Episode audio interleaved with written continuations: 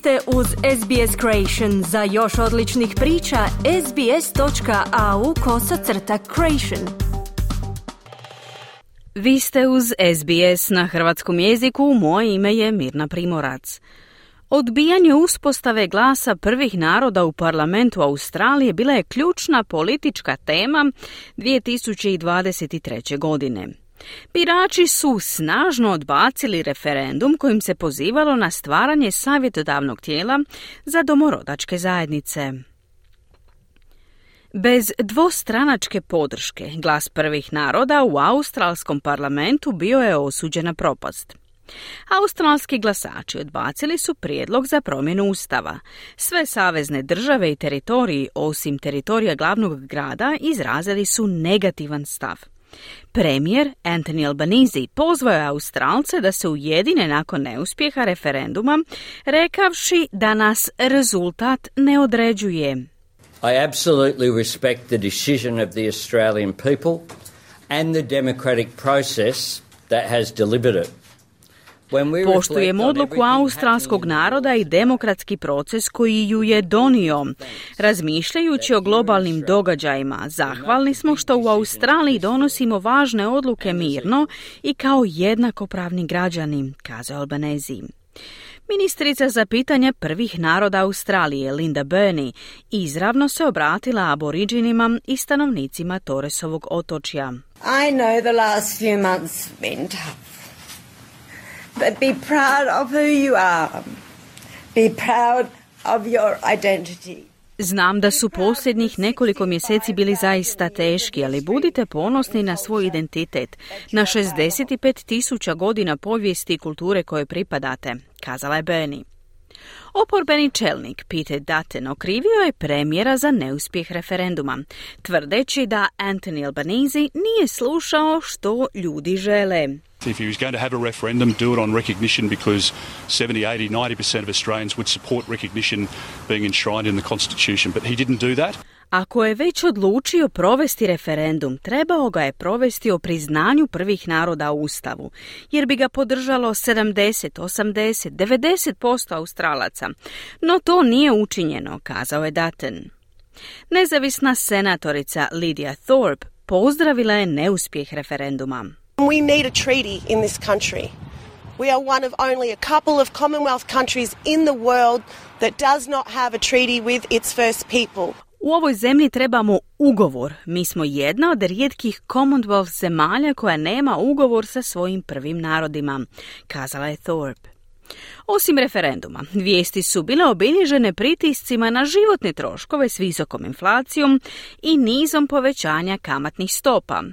U rujnu je rizničar Jim Chalmers predstavio rekordni proračunski višak od preko 22 milijarde dolara, prvi u posljednjih 15 godina.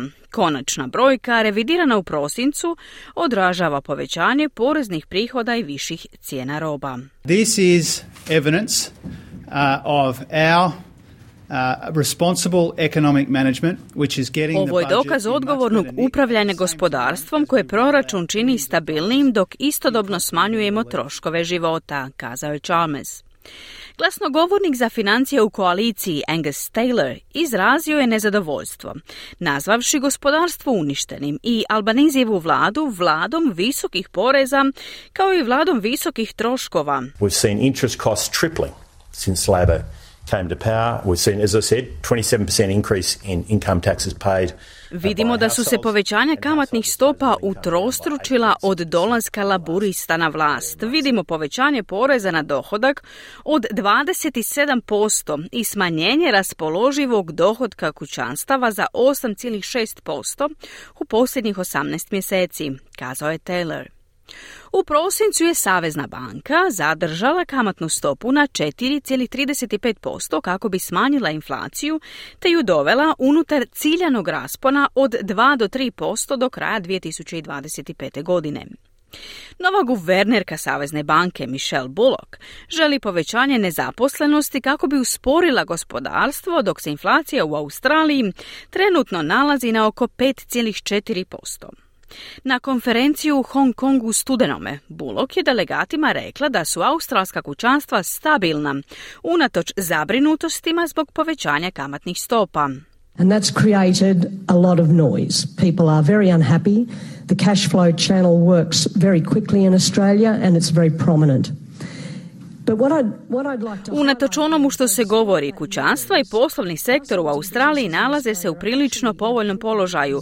Njihovi financijski izvještaji su prilično dobri, kazala je Bullock.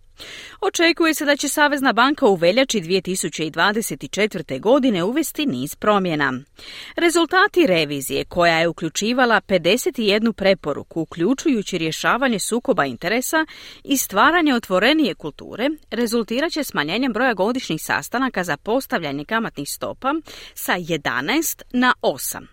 Odbor umjesto guvernerke će izdavati izjavu nakon sastanka kao dio nove komunikacijske strategije.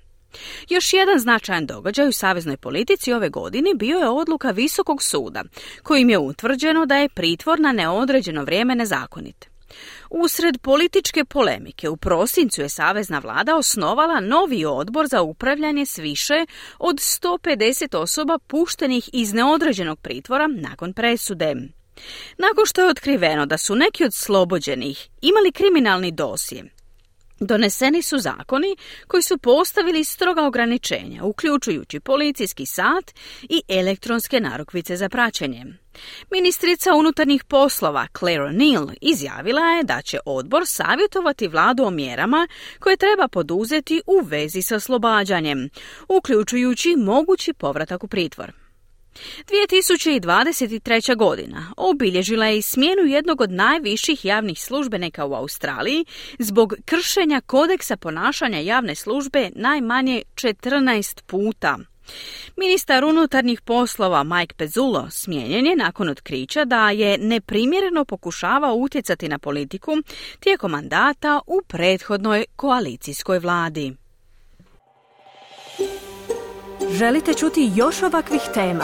Slušajte nas na Apple Podcast, Google Podcast, Spotify ili gdje god vi nalazite podcaste.